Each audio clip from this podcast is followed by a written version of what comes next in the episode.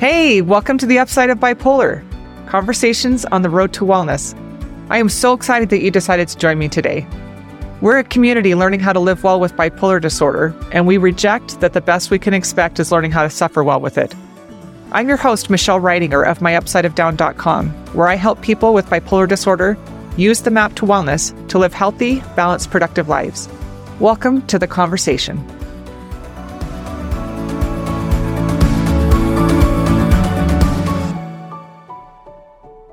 Welcome. I'm so excited. This is my first Instagram Live, and this is the Upside of Bipolar Conversations on the Road to Wellness. I'm super excited about this this new series that I'm starting. I'll be holding it every week on Thursday evening at 7 p.m. Mountain Standard Time, and I'm really excited about this. I've noticed a lot of negativity about bipolar disorder on the internet, in the media, and I want to cultivate a creative or a community that provides guidance and direction about how to live well with bipolar disorder and hopefully help people to feel hope about it. I mean, for years, I felt like the best that I could hope for with bipolar disorder was learning how to suffer well with it. I was diagnosed back in 1998 with bipolar disorder. It was a month before I graduated from college. I'd been suffering for a while. I'd been suffering pretty severely with it for about two years at that point. A decade following that, I actively tried to treat my bipolar disorder with medications. I tried going to therapy and it was frustrating because the medications were not working. I didn't tolerate medication very well. I had terrible side effects and I suffered a lot for a really long time. The things that I was learning in therapy weren't really helping because I didn't have any control over what was happening in my mind. It was very sick. In 2002, I got married, and about a year later, I had my first baby, and I was really struggling. I started to feel like I was failing my children as a mother. I started to experience suicidal ideation. That for me looked like it started with nightmares. I used to have really bad nightmares about dying. I would wake up in the morning just feeling horrible. And then over time, that turned into daydreams. I would imagine my mind would create images of things that would happen, like my car getting in an accident or things like that. At first, I was really horrified by that. And then over time, I started to find some relief in it because I was suffering. I exercised, I was trying to do the things that you're supposed to do to take care of yourself, but nothing was working. And I was just getting progressively worse. And then finally, in 2008, a decade after I was initially diagnosed, when I had a really bad breakdown and I ended up hospitalized. During that year, I was hospitalized three different times in two different states. My first hospitalization was the longest. They did electroconvulsive therapy on me. I had my first psychotic episode. It was horrible. I was really suffering. And the doctor insisted on putting me on a medication that I'd had a bad reaction to before. That precipitated my first attempt on my life, my second hospitalization. And that was not successful. And then the third hospitalization came after that. I was just feeling hopeless. My family was suffering. I was suffering and there didn't seem to be any hope. I didn't know what to do. But I had a turning point that occurred when I was watching my daughter. Both of my children were playing one day and I was watching them and I had a really clear thought come to my mind that if I ever succeeded in taking my life, that it would ruin my daughter's life. She was four years old at the time. And as soon as that thought came into my mind, I knew it was true. I knew that if I was successful in taking my life, that my daughter would blame herself and it would ruin her life. I remember being shocked by that because for years I had believed that my family would be better off without me. I was so convinced by the lies that my mind told me that I believed it. I believed my husband would be better if he could find a, a different wife. I believed my children would be better off if they had a different mother. But I realized that those were lies and that it wasn't true. And so from that point forward, I decided that I was never going to let those thoughts stay. I was never going to allow those thoughts to stay in my mind unchallenged. I hadn't told anybody before about those thoughts because I was so humiliated and embarrassed by them. And I didn't want people to know that I had those thoughts going through my mind. But I started to realize that those kinds of thoughts, if you let them stay, it's like having somebody in your home that wants to kill you. And if you let that person stay, they're going to eventually hurt you and maybe succeed. And so I realized that when I had those thoughts come into my head that I needed to ask for help. So for me, that was the first turning point. I felt like I was really trying to take care of myself before, but at this point, I was determined to survive. During that time, I didn't think that there was any hope for anything more than just survival. I thought the best I was going to be able to get out of life was just learning how to suffer well with bipolar disorder. I didn't think there was anything better to hope for. And I didn't think that I had value in my own life, but I knew my children's lives had value and that their welfare had value. I believed that if I could just survive for my kids, that maybe they could have a good life. And so for that next two years, I just kept trying. I kept going to the doctor's appointments. I kept taking the medications. Nothing was getting any better. And then in 2010 was when my doctor and I finally found the first step for me on my road to wellness. It was the first thing that would help to start giving my brain what it needed to be balanced. And then over the following decade, I started to kind of piece together all the different pieces that were necessary to live well with bipolar disorder and learning how to use all those different tools together effectively. And over the past couple of years, I've gotten to a point where I haven't had a manic episode. The last really bad manic episode was in 2008. I had a few smaller manic episodes after that, but I haven't had a true manic episode in over a decade. And the ones that I've had after that, the hypomania, has gotten less and less. And I haven't had an actual hypomanic episode since 2018 when we moved. The only thing that actually triggers hypomania in me anymore are moves. And I've actually been kind of curious to see if I could move again and not trigger a hypomanic episode. But I don't really want to move, so I'm not going to test that theory anytime soon. But a couple of years ago, when I decided to start my blog, My Upside of Down, and the reason that I decided to start it was because I got kind of frustrated all of a sudden, thinking, why didn't somebody show me this plan in the first place? Like, none of the things that I do are unique, none of them are special. And why didn't somebody just give me this plan at the beginning? Why did my doctor say you have bipolar disorder and these are the steps that you're going to take in order to live well with it? And so I decided to start my blog to share what I've learned to shorten the learning curve for other people. I kind of call it the map to wellness that I developed. I feel like I kind of had to figure out the way to get to wellness.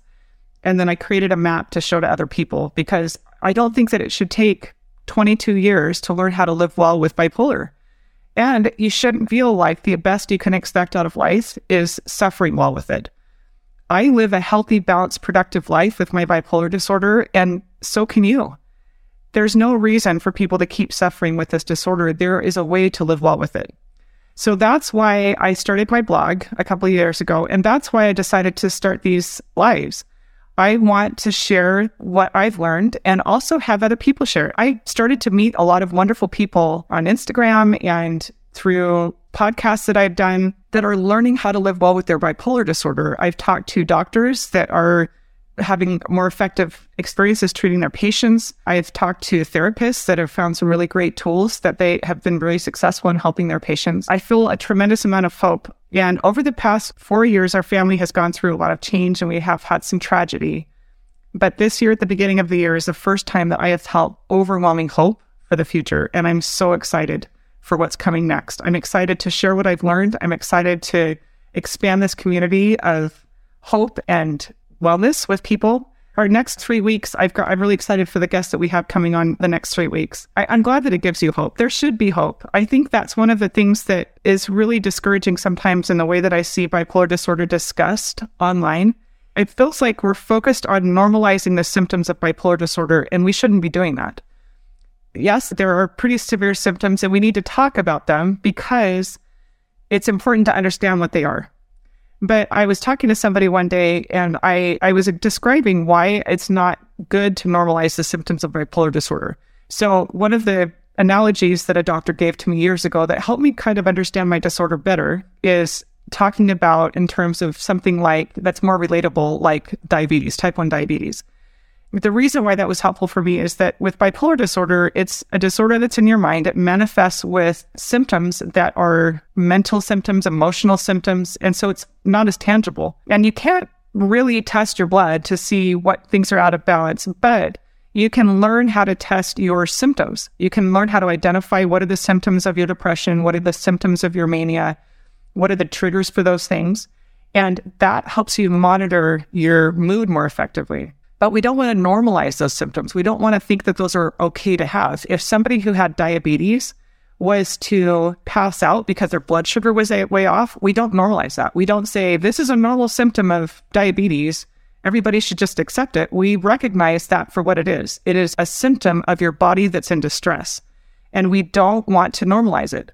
So, identifying the symptoms of your bipolar disorder Uh, for me, mania is is identified with sleeplessness. I don't sleep at night when I'm manic, and I have racing thoughts. I can't slow my mind down.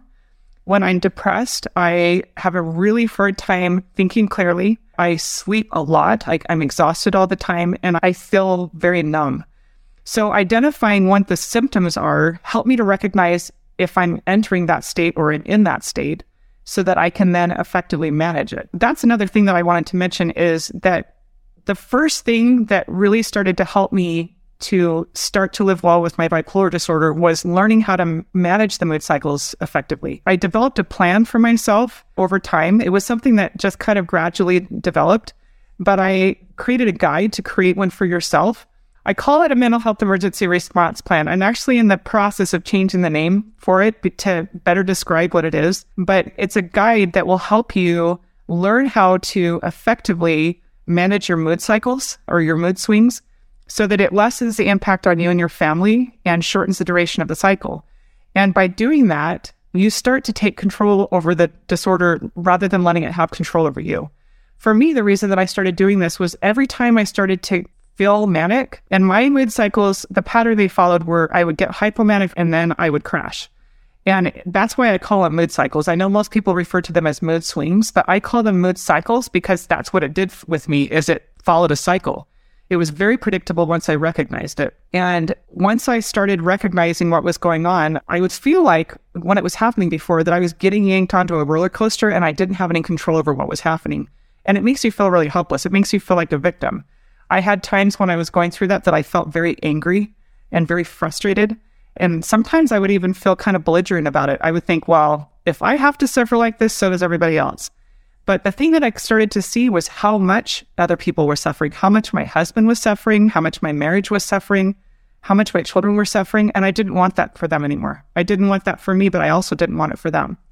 So I developed this plan that helped me start to take more responsibility for identifying that would help me when I was struggling with a mood cycle because you need help and what were the boundaries that they were willing to work within. I called it my early warning system. It was identifying what the triggers were for my mood cycles and trying to learn how to manage them or alleviate them. Also, what were the symptoms were. That was really important was identifying because I, I think one of the things that's hard when you're experiencing a mood cycle is identifying if you're manic or depressed. It's in your mind. This is actually in your mind. You know, when they say it's all in your head, it really is all in your head. And so how do you know if your mind is irrational? because a lot of times for me, when I was hypomanic, I thought I was the most rational person in the room.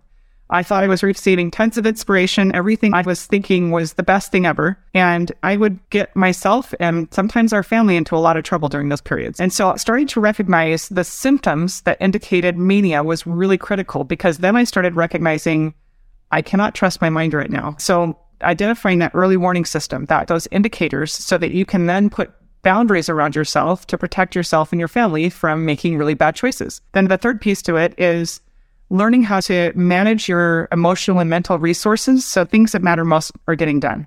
You know, that's really important for me when I was manic. It was really important because a lot of times I would start really big projects and I would forget to eat and I would forget to feed my kids. And that's not okay. I was a mom, they needed to be fed, and I couldn't get involved in this project and get so heavily involved in it that my kids were like sorting through the cupboards trying to find something to feed themselves because I hadn't fed them.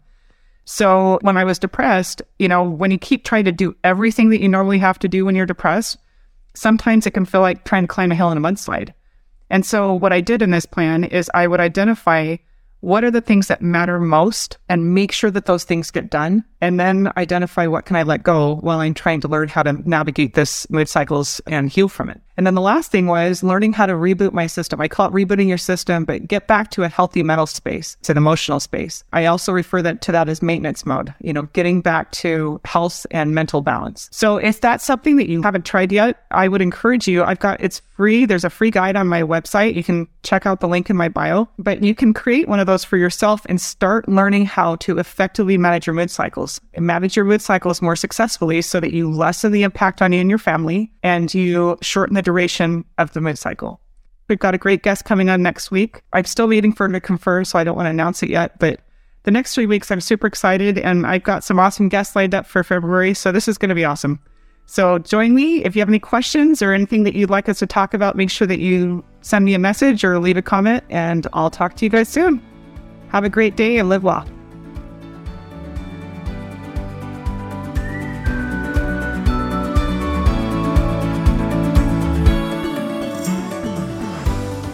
Hey, thanks for joining us today. If you're ready to start on your path to wellness with bipolar, go to myupsideofdown.com and get your free mood cycle survival guide Four Steps to Successfully Navigate Bipolar Mood Swings. If you're ready for more, check out the Map to Wellness. Until next time, Upsiders.